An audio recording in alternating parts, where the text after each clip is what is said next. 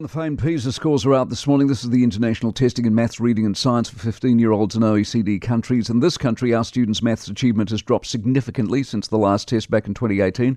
The mean reading and science scores haven't significantly changed but have declined over time. The Minister of Education, Erica Stanford's with us. Very good morning to you. Good morning, Mike. I've read the international version. COVID hit everybody, everybody's down. Mm. Should we be less worried? No, we should still be worried. I mean, this is another disappointing, but it's an entirely predictable decline and a, a line of declining results spanning decades since, in fact, since we first took part uh, back in, uh, you know, 2000 and 2003 and 2006 for those first three topics. Have so we got two things going on here? In this latest test, have we got the COVID era going on here so we can separate that out versus the long term decline, or are they all the same thing essentially? No, I think there probably is. You're right. There's probably uh, two things going on here.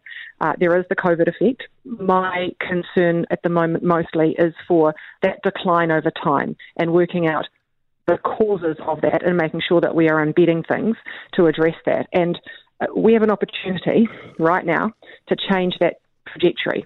You know, that's why we have been talking so much this year, right from the beginning of the campaign, about teaching the basics brilliantly, about a clearly defined year by year knowledge based curriculum, effective pedagogy like embedding the science of learning in every single primary school, and effective and consistent evaluation of progress to ensure that we are not letting kids fall through the cracks and identifying those who are falling behind and intervening early to keep them on track.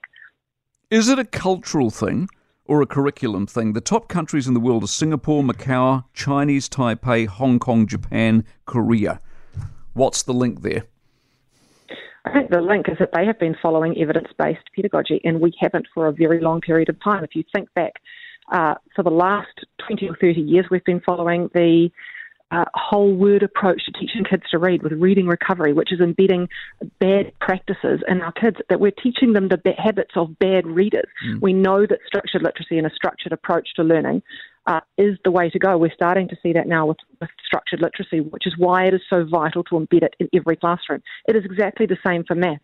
It's all connected to the science of learning, which is how the brain learns to read and acquire knowledge in a structured, methodical approach. And we haven't been doing that in mathematics. We've been following uh, the numeracy project, which is teaching kids a, a, whole range of strategies, and rather than embedding basic mathematical uh, things that they need to build year by year so they can acquire knowledge. And we just we haven't been doing that. So there there does need to be a shift uh, in both a knowledge based curriculum and evidence based pedagogy. This is on you now. You up for it? Absolutely, I am. I am. There is a huge responsibility, Mike. I wake up every single morning with a huge knot in my stomach because of the weight of what we have to do. And look, we've said we want 80% of kids to curriculum by 2030. It is going to take some time to see that shift as we embed these practices, as we embed the curriculum. And look, by then, who knows where I'll be, but my, my key focus is to make sure we get these embedded over the next three, six, nine years so we start to see that shift. It is so vitally important. And I'll just note the other thing in this report, and you know, people have talked about the cell phone ban, but it says clearly in this report, I'm going to read it out to you, New to 2022 were questions around devices in classrooms. Almost half of the students in our report said learners got distracted by using devices in every or almost all math lessons compared to 30% of the average of OECD. That is why we're getting rid of the distraction of phones in schools. Good stuff. Nice to talk to you. Go well. Erica Stanford, Minister of Education. Uh, that claim, by the way, they made on Friday got lost in the news, unfortunately.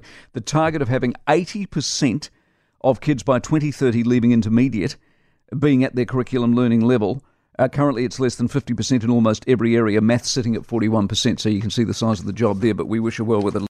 For more from the Mike Hosking Breakfast, listen live to News Talk ZB from 6 a.m. weekdays or follow the podcast on iHeartRadio.